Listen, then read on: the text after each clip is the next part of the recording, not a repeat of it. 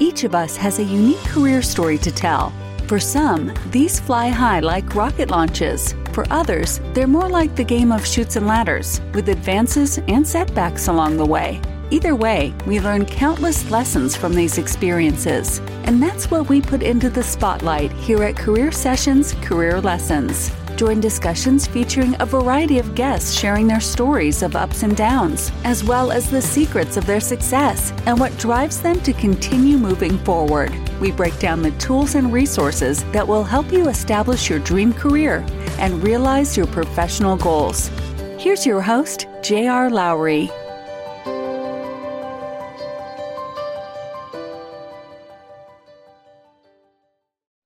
This is J.R. Lowry, and this is Career Sessions, Career Lessons, which is part of Pathwise. Today, I'm delighted to welcome Yolanda Taylor, to whom I was just introduced by our mutual friend and Pathwise team member, Jennifer Vellis. Yolanda is an investment professional, a small business owner, an author, and a passionate nonprofit supporter. Her investment career includes time with Fidelity Investments, Copper Rock Capital, Prio Wealth, and most recently, Putnam Investments. As a small business owner, she has co-owned a power yoga studio in Lexington, Massachusetts for the past 10 years. Her nonprofit work centers on children and women, including board roles over the years with Hope and Comfort, Cradles to Crayons, Compass for Kids, Parenting Resources Associates, and the Center for Women in Enterprise. And her 2009 book, Take Me Back to Redway, covers her life growing up in poverty with her father in Northern California ultimately before going on to the University of Pennsylvania's Wharton School, where she earned her bachelor's degree, and Duke University's Fuqua School of Business, where she earned an MBA. Yolanda lives in Lexington, Massachusetts, has four children, and I am delighted to welcome her today. All right. So usually I start off by asking guests about their first job. I find that question to be kind of instructive about, you know, what people did when they were growing up. But I know you had a, really different childhood, a very difficult childhood, as you wrote about in your book. Let's start there. Can you share a little bit about it and how it's shaped you as an adult? Sure. So I wrote a book, Take Me Back to Redway, which told the story. It's actually a back and forth story between my childhood and my present life. And present was at the time when I had just given birth to our fourth child in four years and taken a break from my career. So it was the back and forth story, basically with the underlying theme of how do you instill in children the values of hard work and determination that came so naturally to me as a child given the circumstances that we lived in, which I'll describe in one second, sort of against my present life. And my present life was raising four young kids in essentially an upper class household mm. where I think that innate desire to want to go out on your own and make money and be independent might not come as naturally. So, quick story my father was a reporter for the Associated Press and was assigned to cover the Vietnam War. So that's where I was born. I had a sister. My sister died at one year old. And it that coupled with the turmoil of the war and everything that was going on basically sent my mother into a depression.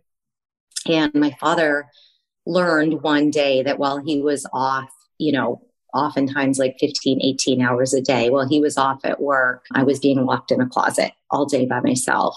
Mm. He hmm. panicked and we left Vietnam and settled on the land in Northern California, of all places. So he had a couple of friends who had moved to that area from the war as well. We lived in Redway, California, or actually Garberville, California, but Redway is the, the town that most people have heard of. And we spent four years living on the land of friends of his in a lean to that he built. And then we spent four years living in a packing crate. So, one of those, you know, things that are attached to the back of a train that carried goods. Um, it become dislodged from the train and was vacant on the side of the road. And as hard as it might sound basically living eight years of your life um, on welfare, mostly outside. I had a well educated, loving single parent who was no longer working and devoted basically everything to my well being and doing the best job he could as a parent. And I think one of the main things was just saying, you know, I believe in you. You can do anything you put your mind to. And that message just was sort of instilled in me from day one. And the whole concepts of hard work and determination, just those were my trademarks from a pretty early age. Yeah, I'm sure that experience, I can't even begin to imagine, but I'm sure it, it gave you a form of resilience that most people will never have to find. Yeah, no, absolutely. And definitely gave me a lot of perspective on parenting, that's for sure as well. Yeah. Well, it sounds like your father basically sacrificed a good chunk of his own life, you know, he in, did. He did. devoting his time and attention to you. Exactly. Exactly. Yeah. Sadly, it was a bit of a trade off work. And as a journalist, you don't make a lot of money. So most Right. of his income would go towards childcare or not work, go on welfare and take care of me. And he, he chose the latter. So, how old were you during that eight year period? So I was age two to 10. You know, I, so most likely I didn't remember, I don't remember, actively remember the first couple of years of it, but Hmm. slowly I became aware that our situation was a little different. And we ended up leaving California when I was 10, and he decided, okay, I got to get back in the workforce. And the job he got was in Hong Kong, writing for the, as a editor for the South China Morning Post. We leave, you know, the land of Hickville, California, and move to what was then the most densely populated city in the world, Causeway Yeah. Bay, Causeway Bay, Hong Kong. Quite different. Yeah. And I and I enroll in a British school, full uniform, ruler on your fingers if you did something wrong, really, really strict. That must have been a crazy transition for you going Yeah. from, you know, basically being homeschooled back in the day, right? Right. Yeah. It was definitely a crazy transition. But I mean, I guess I didn't appreciate it at the time, but just the perspective on what different lifestyles can be like or different areas can be like. I mean, I think I I learned a lot. It was interesting too in Hong Kong because the school system was so intense and so intense primarily in math and science that when I came back to the United States as a fourth grader, I was so far ahead in math and science. It took a couple of years before I was learning anything new, but I was so far behind in history and Yeah. English. You know, it, it all worked out in the end, but there was a lot of balancing factors going on. So, where did you live after that? And then after that, so we lived we lived two years in Hong Kong. My dad met and married a Filipino woman who became my stepmother. And then one of his parents got very ill, and he had grown up in upstate New York. Okay. So we left Hong Kong, and whenever anyone asks where are you from, I always say upstate New York. I don't I don't go into the details of the earlier years. Yeah. So we moved to upstate New York, you know, now my stepmother, and then she had a child, my half brother, and basically moved in with my grandparents and helped take care of them. And then I would say my life became fairly normal, except for the fact that my abandoned real mother found us Hmm. and got a kind of big shot legal team. For, I was on the cover of the New York Times. Got a big shot legal team to find us. Long, you know, Vietnamese woman finds her daughter after 10 years of searching the world in upstate New York. And I spent essentially fifth grade in family court. And long story short, she lost full custody. Um, she didn't really speak English. She didn't speak English at all. Um, she was working multiple waitressing jobs um, in New York City. And you know, I was a happy, pretty well settled kid now with a with a stepmother um, and a little brother as well. So she got every weekend visitation rates, turned them down, and I've never seen her again. Wow. So, at that point, obviously, all this strife in your first 12 years or so, things settled in a little bit more Exactly. middle school, junior high years, and into high school. Exactly. Yeah. Yeah. very normal. I was a runner. We were we ended up being like a really good running team. And that ended up sort of charting a lot of, I guess, my path into college, I would say, anyway. Yeah. Went to the University of Pennsylvania, and Wharton School of Business, ran track and cross country, and no one, no one in college even knew about my younger years. Yeah, wow. So I was recruited, a recruited runner, and quite frankly, Penn and Cornell were the top mm-hmm. two schools that were interested in having me run for them. Okay. And I didn't know anything about the Wharton School of Business. But when I got to Penn, I was like, hey, this seems kind of cool. They've got this really good business school. And I really liked the campus much more so than the rural Cornell type of campus. Right. And at the time, the advice of the coach was I'm not sure you have the grades to get into Wharton, but why don't you apply to the liberal arts program?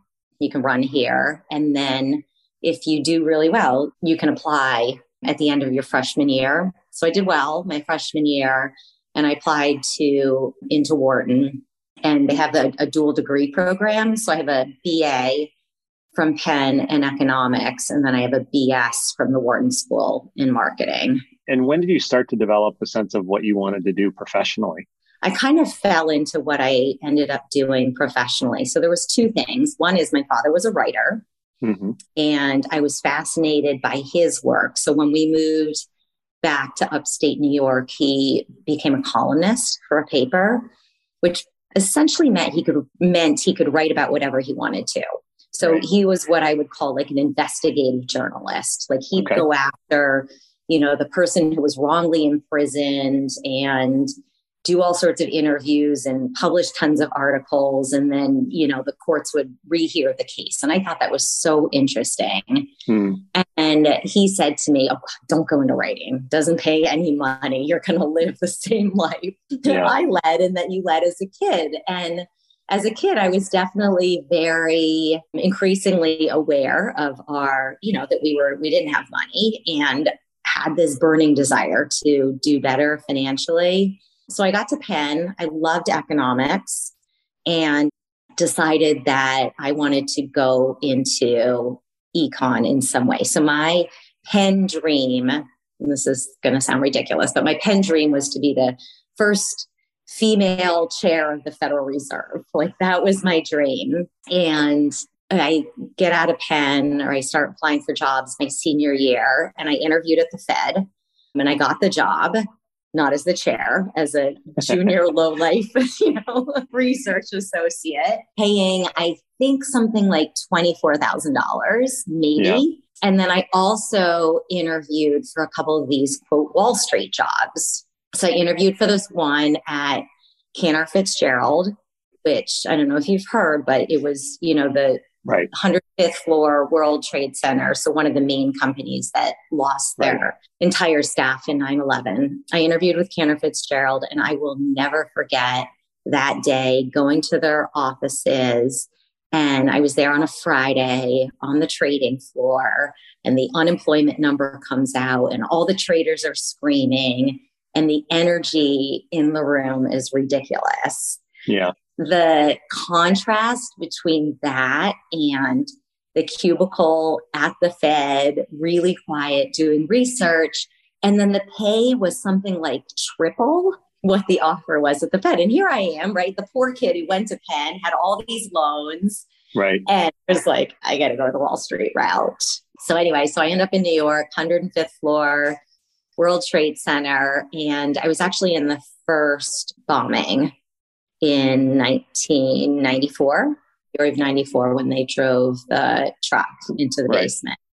I was in that, walked down 105 flights, two and a half hours, crazy, memorable experience, needless to mm. say. Yeah, needless to say. when did you yeah. leave Cantor Fitzgerald? So, for personal reasons, I was dating my college boyfriend, and he was down in Atlanta or in the Georgia area. I left about a year and a half, two years later, and I moved to Atlanta. And so I think the progression for me was, I don't know, I guess what you would call like somewhat intellectual at Penn. I loved economics research and really getting into the details of things. And then I ended up on a Wall Street trading desk where mm. you know the ticker. You're trading stocks and you know the four, three, four digit ticker, and that's it. It's unlikely you even know the name of the company, let alone what they do, who runs it, anything like that. Right. And pretty quickly on, like once the allure of the excitement of that job, once I sort of got over that, pretty quickly on, I just had this itching like, this is, I need to know more. Like, this is so mm-hmm. high level. And, you know, the whole element of just greed and everything like that, I, I wasn't a huge fan of. So I moved to Atlanta to go, I would say, one level up. So trading in New York City. And then in Atlanta, I took an institutional sales job. So my clients were the mutual funds in Boston, basically, like right. we we serviced Boston. And so in the institutional sales job, okay, now you knew the ticker and the company name. And you knew a little bit of information that the research analysts were doing on the companies, and you were conveying that information to the analysts and portfolio managers at the mutual fund firms right. in Boston. And so in that institutional sales job, I thought, okay, this is better. Now I know the company name and I know a little bit about what they're doing. But wow, these people I'm talking to, like they're really going deep. Right. They're learning everything about the company. So I quickly realized as an institutional salesperson that in order to get to that next level, to become an analyst or a portfolio manager for a mutual fund firm, I needed to go back to school. I needed to get an MBA. So I ended up applying to MBA programs and left Atlanta about another year and a half later. So I spent three years working between undergrad and then I ended up going to Duke, the Fuqua right. School of Business, to get my MBA. And I was I was laser focused. Like I went to I went to business school so that I could get a job and I had it in my mind right away. I was like I want a job at Fidelity. At the time, you know, they were undoubtedly like the best mutual fund firm in the business and I liked Boston. Um, my coach in high school had run the Boston Marathon. We all went and watched him. And I remember at the time thinking, I want to go to Boston someday. I was done with the New York City thing and Atlanta was nice, but it just, I didn't feel like there was kind of enough going on for the stage of career I was at. So I got, you know, a part-time job in business school as an analyst for a small money management firm in the Durham area, Durham, North mm-hmm. Carolina. And then I just started probably three, four months in at business school calling Fidelity, calling anyone and everyone who would pick up the phone and, you know, this is the old days, right? That's all you did was call. Right. You, you went to the library, you got these books, you got people's phone numbers. And I just called everyone who worked there. I was like, I want to work for you guys. You know, will you give me a chance? Can I come in for an interview? And I think finally I drove the recruiter bananas enough because Fidelity did not recruit at Duke. So I, she was like, well, just let me know if you're ever in the Boston area. So every week I would call and be like, I'm going to be in Boston next week, which of course I had no plans to be in Boston. Right. Finally, she said, fine, you know, yeah. come on and we'll meet with you. And, you know, it worked out. I got a job. Yeah. You worked very hard to get yourself in the door at Fidelity. Once you were there, how did you find it? Was it what you expected it would be? Was it, you know, similar, or different? Yeah, I loved it. Um, I, I did. I absolutely loved it. I was a summer intern and then my second year of business school, they offered me the full time job and they gave me the opportunity to work part time my second year of business school. Flew every week. I would fly from North Carolina to Boston Thursday night, work Friday in the Boston office, and fly back Friday night. Like that's how mm. much I liked it right from the get go. Wow. And I think the thing that was fun for me was, you know, to my point about kind of the progression from being a trader to a salesperson, like now I was indeed going deep. And it's a combination, the job is a combination of being, you know, sort of good with people because you're trying to form relationships with company management teams and get them to talk to you and ask them questions. So it had that investigative journalism element. Yeah. Yeah. to the job that, you know, was maybe my like true, true passion from childhood. And it was ever changing. So if you did well, you I was an analyst on probably six different sectors during my tenure right. there. Because if you did well, you rotated from one sector to the next every year and a half. And so I rotated through a number of sectors as an analyst from, you know, healthcare to financials to industrial companies, and then became a portfolio manager and then moved into management, overseeing analysts. So it was a great, great 10 and a half, 11 year run that I had. And my last couple of years at Fidelity, I had four kids in four years and life just got really full. And you know ended up making the pretty hard decision to step away. We'd gone through a lot in having our kids infertility and ivf and miscarriages and all that stuff. And it had been just a really rough kind of four years. And uh, you know, now there I was all of a sudden. So I, ended, I ended up quitting when I was pregnant with my fourth.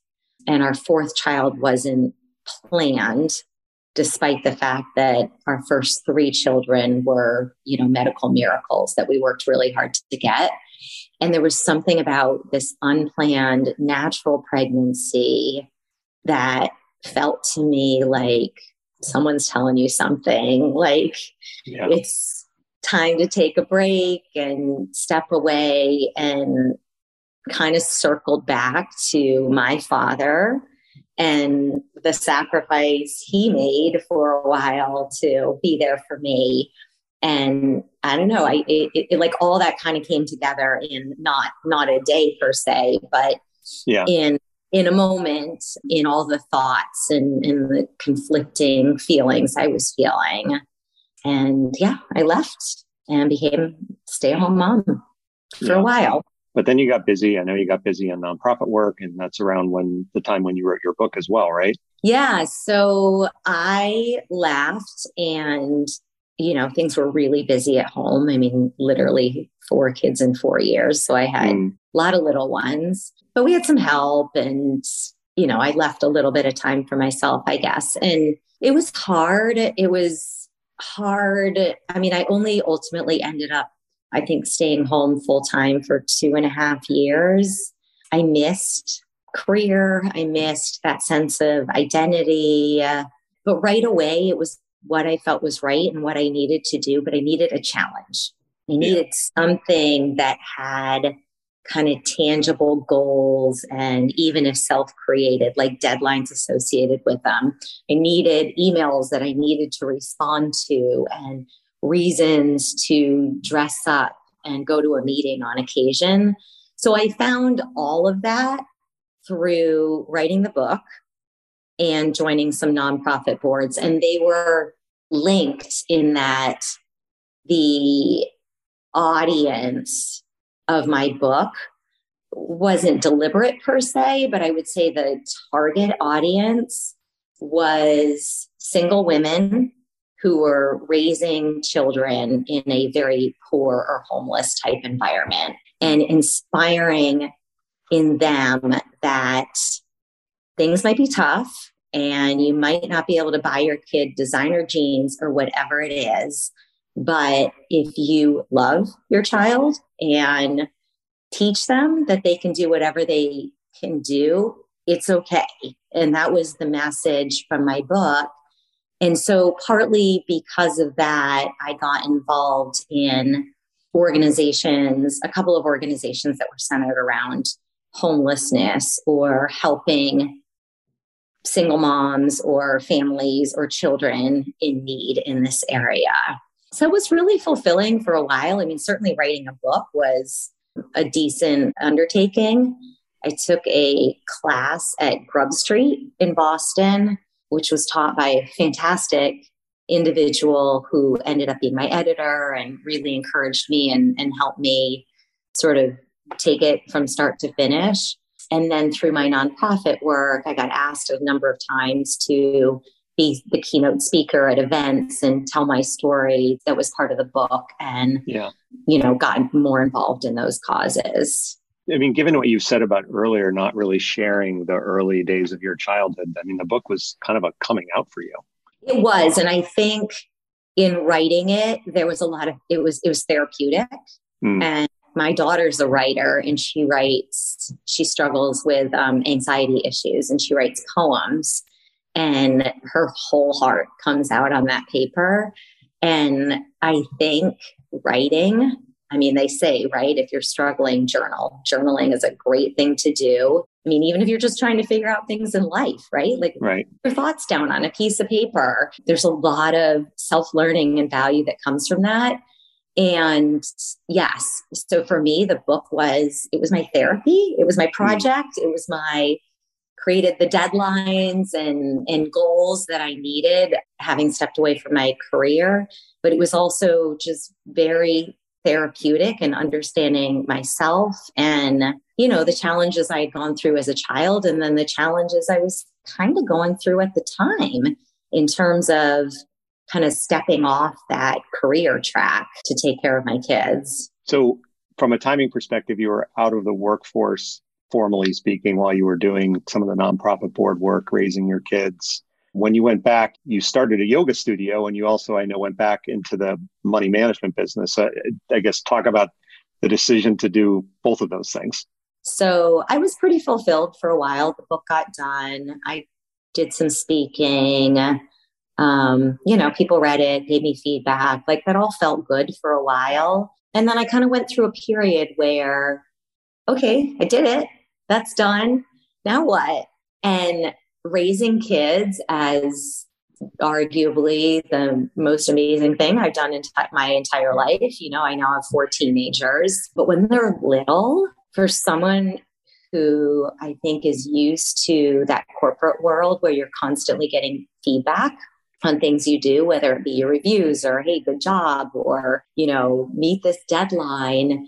Parenting, the days are long, but the years are short, or whatever some of these trite sayings are. But right. that sense of feedback isn't there to the same degree, right? You don't know that the decisions you're making and the things you're doing, whether they're ultimately going to translate into kids who are happy, become independent, are smart, do well in school. You don't know. You're just right. doing what you're doing, raising a four year old. So I decided that I wanted to try to get back into the money management business. So, but it was 2009. And, you know, deep in the crisis. Deep in the financial crisis. Um, Fidelity was laying off people, everybody was laying people off. It was not a good time to think about wanting to go back into the business. And it was interesting because at the time, so one of my jobs at Fidelity was as an analyst covering the investment banks and other large financial institutions. And I was doing the analytical work on these companies when they were just clearly going down a bad path. And it was obvious I don't want to say obvious because everyone missed this, right? But right. they're looking back, there were so many warning signs that the big banks were stepping out on that risk curve, you know, just right. just taking on way too much risk. And I remember being home and this, you know, Lehman goes bankrupt and Bear Stearns goes bankrupt. And those were companies I knew really well. And I remember feeling, oh my gosh, I'm missing out on one of the greatest learning experience that anyone could ever have working in this industry. Yeah. And it was ironically one of the things that made me want to go back because as hard as things like that are in the stock market, they're also just once in a lifetime learning opportunities. Yeah. So I ended up getting a job at a relatively small institutional money manager to manage the healthcare portion of their assets. And so my longest stint and the stint I loved most at Fidelity was a, as a healthcare analyst. Hmm. So this opportunity came up. It was fantastic. I would focus on healthcare, an area that I thought was really interesting. So I started um, at this company called Copper Rock Capital in 2009 or 10. And fast forward, they ended up going bankrupt four years later. Everything was great for a year, and then it incrementally became not great. Clients mm. started leaving, and the writing increasingly became on the wall that this firm might not make it. Yeah. And, but I was a bit stuck. It was a small firm. I was partner. The client base was pretty concentrated. And I didn't want to be that person who mm. laughed and, you know, was kind of the just kind of created the domino effect. Yeah. So I'm in Lexington. I had been a big runner in college and ran a lot after college competitively. And after having my fourth child, I couldn't go back to running how I used to. You know, used to a couple marathons a year, all that. And saw a lot of people, physical therapists and chiropractors and masseuses and orthopedic surgeons and all of that. And then I started doing yoga and I loved it and it worked and my body was feeling better. And I'm in this job where things aren't going very well.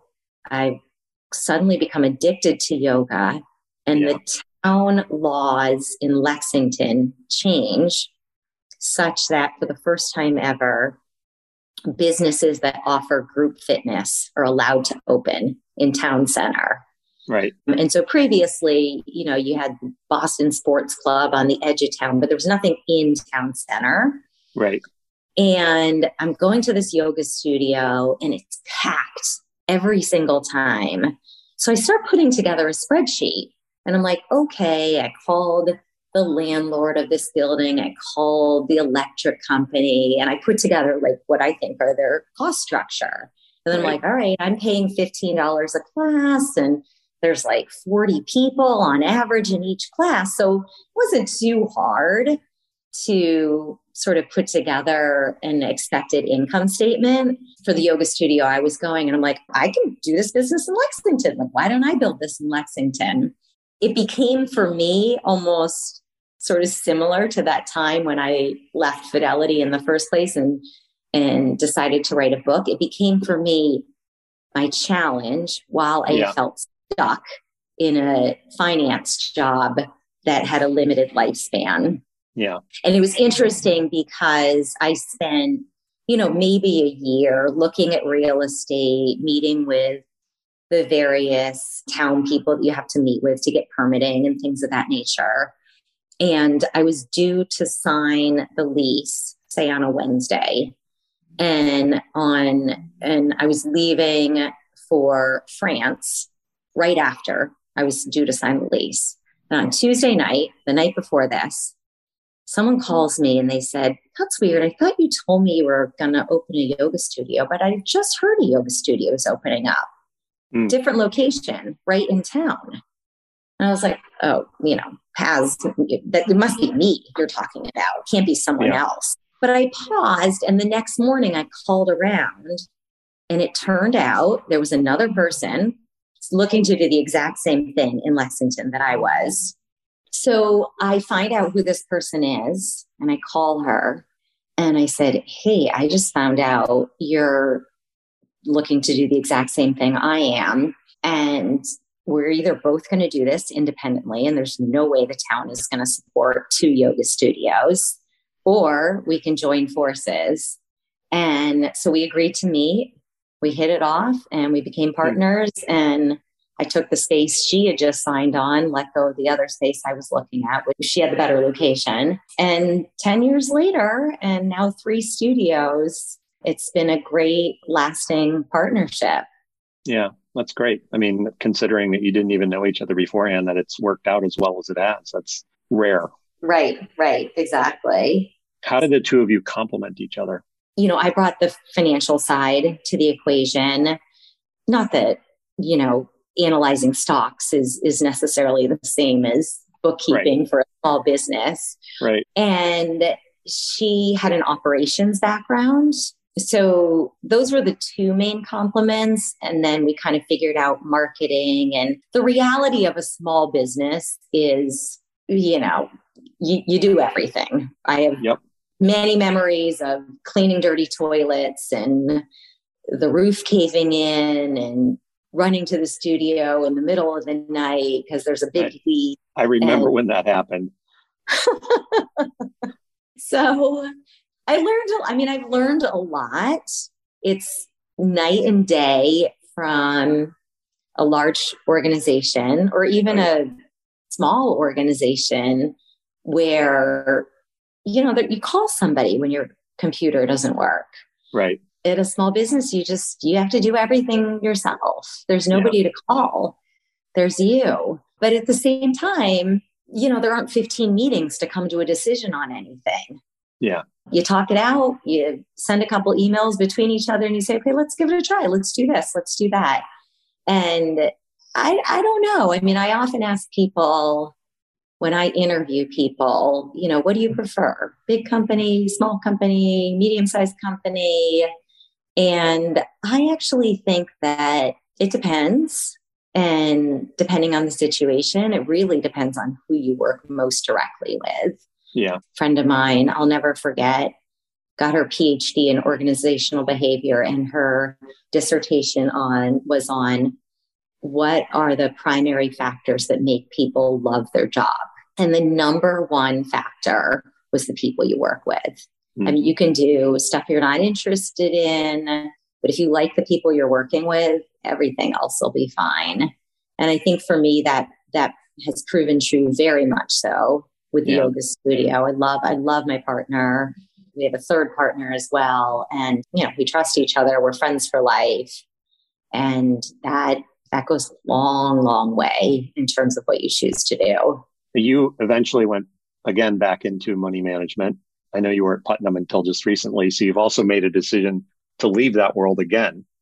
Uh, yeah, you, yeah. You're kind of at another crossroads. I am, which feels in some ways frustrating, but also enlightening. And in the moment, you always do what you think is right and what you need to do.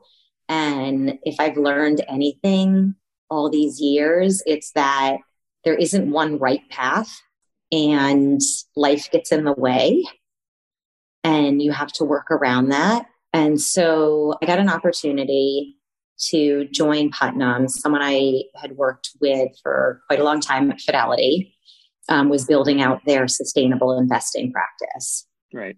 Which is a fantastic, relatively new area of investing that you know, has gained a lot of traction and has really influenced, I think, a lot of what we're seeing in terms of how corporate corporations are organizing themselves. And I mean, it's so interesting to see with teenage kids. Yeah. And you know, my son will only buy sustainable products now. And he he looks, it doesn't matter what he's buying, a new t-shirt or anything, but he cares about that stuff. And yeah this young generation cares about that stuff. And, and I would argue that a lot of this came from the investment community, the investment community pushing companies to care about things other than just short term profits. And, you know, now government's gotten involved and it's all become sort of a circular, fulfilling element in the economy. And so it was great. But as I mentioned a little while ago, my oldest daughter has anxiety issues, and I have so I have two juniors, freshmen in high school, and an eighth grader. And my two juniors, the one is my daughter with anxiety issues. Um, you know, they're starting the college search process, and there's a lot going on right now. Right. And I I needed to step away. Yeah. So I've chosen to step away. I still you know, I'm I'm still actively involved in the yoga studio and I put most of my time into one nonprofit that I'm a part of, which ironically was founded by one of my best friends who's mm. recently retired from Fidelity. Hope and Comfort distributes toiletry hygiene items to those in need in Massachusetts. So I basically split my time between both of those. Will I go back to the investment business at some point? You know, I don't know. How much longer will I work for? I think a lot about my own individual passions and areas of interest and I'm very passionate about giving back and helping people who need help in Massachusetts. Um, obviously, that's my nonprofit area. And I'm very passionate about wellness and fitness. In addition to the yoga studio, I, have done two Ironmans in the last couple of years. I do a decent amount of endurance fitness events. I'm actually training right now for a five day climb the major peaks of the Tour de France in July. So there's kind of a bucket list when I left Putnam and there's so much going on. And I was like, I need something. I need something, right? You always need something. And that's kind of one of my big goals right now to do that. So yeah. I'll do that. I'll help my kids get their college applications in. Hopefully they can both get in early decision and we'll have those done and in by November 1st and then they'll know, you know, shortly thereafter and then I'll figure it out. Yeah. I think that's kind of my plan right now, but yeah. I know there's something else. I just don't know what it is and I want to be really careful and smart and thoughtful about what that is and if there's a way to combine some of my personal passions with work in a more specific way. I mean, I did that a bit with the yoga studio, then I'm all in. Yeah, And when you get those chances to combine your profession and the passion, it's a it's a really nice thing. You know, I know you listened to the podcast interview with Andrew Messick from yes. Ironman, and he got to do that. You know, and right. You know, it took his wife telling him he needed to go take that first job at the NBA. Exactly. Know, sort of live out it, live out the sports management world, and off he went from there. Right. So yeah, I listened to that podcast. It was very inspirational to me. I love that you said you're an endurance athlete yourself. I love that world. Yeah, I have a lot of respect for people in that world, and you know it. You know it uh, definitely his story resonates for me. Yeah, and I think there's a special mindset of people who like pushing it to the limit athletically and in a lot of cases, I, myself included, there's something. There's something from your childhood. There's something where I don't know. There's like an inner drive that got created at some point that you're yeah. you're sort of okay with pain and enjoy it. And so I don't know. Yeah. I don't know what's I don't know what's next. As you said, I'm definitely at a transition point, but I'm trying to our good mutual friend said to me, just don't do anything for six months. Mm-hmm. So I'm trying to not do anything new for six months. Yeah. You know, given that, that your attention right now is in part on your two juniors and getting them through the college application process, not taking on too much in the next six months is probably good advice. Yeah. Easier said than done, but I easier said than done. Yeah. Well, I, I, I sense certainly from you that there is a very strong inner drive that's fueled you, you know, all the way through. I mean, going back to, you know, your childhood, going back to the however many times you called fidelity, trying to get yourself in the door there. And right. things kind of went from there. What advice would you offer to people who are contemplating how to best manage their careers? I think it's the what I was just saying in terms of there is no one right path. And when I originally left Fidelity and stepped away from what at the time was there was a clear and obvious path and, and that I was on. I was so scared. I was so mm-hmm. scared I'll never get back in. No one will hire me again. And you know what? That's not true. Smart people who have a lot to offer and are hard workers and are personable or whatever it is. I mean, different careers demand different things there will always be opportunities. And I think what's so hard and hard for me right now is on a given day, it might not be clear or obvious at all right. what those opportunities are going to be. There's no one path, there's no right way, there's no roadmap to how you're supposed to do this. Your career and your life are you know, at the end of the day, a series of short term decisions that lead to you know that that resume that you put together and it takes a degree of self confidence and just hanging on to hope that if you're looking to make a transition that might might not be on the first try, might not be on the second try, but you will get there. Yeah. Where you can feel fulfilled. And I mean, one of my favorite words is passion. Yeah. If you can do something you're passionate about, it's just fun. And that's where I'm, uh, that's where I will be. yeah. I mean, I am to a degree, but that's where I will be. And I, I'm just going to be confident in that. Yeah. And it takes, it takes patience. It takes faith. At times it takes hustle, right? Yep. Exactly. And perseverance, you know, for everybody, it's different, right? As you say, there's no one path. And even these moments of career transition are unique for different people. So you just have to trust that you'll figure your way through it. Exactly. Yeah. All right. Well, on that note, why don't we wrap up? I know you have to go, but this is a great conversation. It was nice getting to know you. You too. Uh, I appreciate your time. So I'll yeah. be in touch about getting this out and have a good rest of your day, Yolanda. Thank you so much. Have a good All one. Right. Take yeah, take care. Bye bye. Thank you for listening to Career Sessions, Career Lessons. We hope the nuggets of wisdom shared today help guide your path to the successful career of your dreams.